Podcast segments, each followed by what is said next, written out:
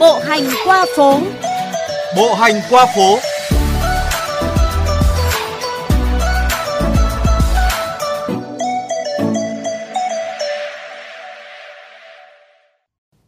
Các bạn thính giả thân mến, Bốt hàng đậu nằm tại ngã 6 của khu phố cổ đã có tuổi đời hơn 100 năm, lặng lẽ chứng kiến bao đổi thay thăng trầm của Hà Nội.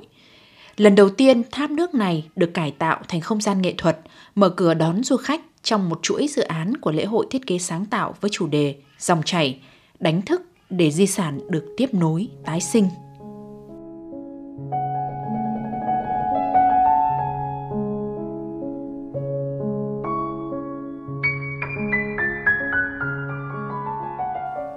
Bà Đào Thị Minh, nhà ở phố Hòe Nhai, cách bốt hàng đậu có vài trăm mét.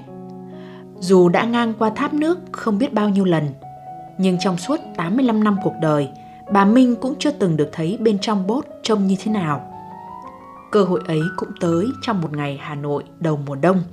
Bà mặc chiếc áo dài đẹp nhất mình có, đứng trong dòng người xếp hàng dài, mang theo sự tò mò để bước vào bên trong bốt hàng đậu, bước vào không gian nghệ thuật sắp đặt được nhiều người mong ngóng từ lâu. Tôi già thế này rồi mà còn đi được thôi là đã là tốt rồi. Ngày nào đi qua đây cứ đi làm, đi chợ, đi đâu đi đâu qua đây hết. Này thì đẹp phải sạch sẽ chứ này. Nước chảy thì nó lại mỗi một cái chảy xuống nó có một tiếng nhạc khác nhau. Bây giờ cũng giỏi thật đấy, văn minh thật đấy. Không gian nghệ thuật lấy cảm hứng từ lục thủy theo quan niệm Á Đông, men theo một mô đun bằng gỗ tái chế, dạng con đường, ôm vừa đường kính của bốt hàng đậu để thấy sự lơ lửng của những chiếc đĩa tái chế đầy màu sắc.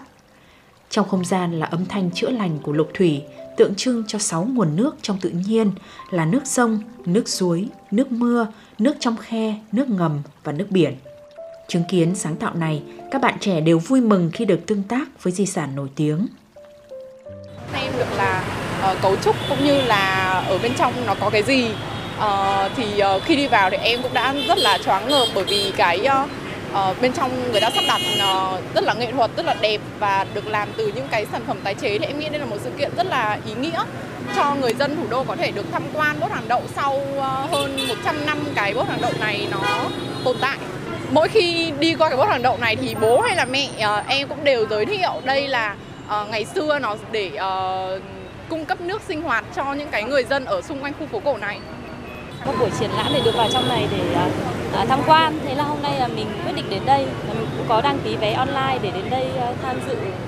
Thì tham tháp nước này đã, nó đã lặng lẽ ở đây 100 năm, hơn 100 năm rồi. Thì đúng là nó sẽ đi liền với cả lịch sử của Hà Nội. Ấy. thì hôm nay cũng có một cơ hội để được vào đây để tham quan.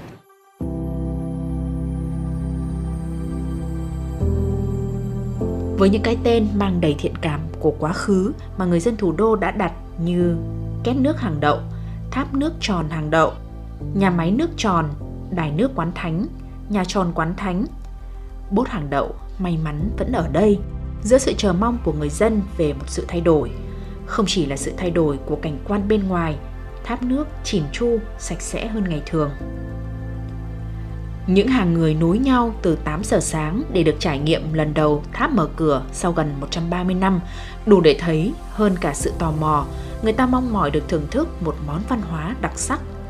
Và không phụ kỳ vọng, khi đi đủ một vòng tròn quanh tháp nước, bữa tiệc âm thanh, ánh sáng và sắc màu đã mang tới sự tròn đầy của cảm xúc.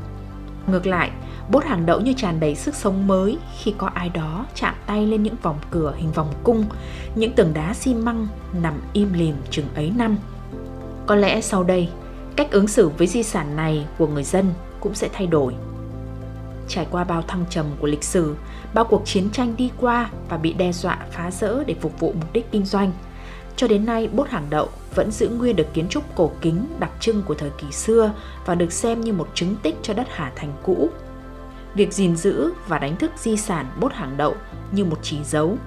Chừng nào những di sản vẫn còn được nâng niu, người ta có thể kỳ vọng về những giá trị sống cao hơn khi văn hóa được quan tâm và được thúc đẩy sáng tạo.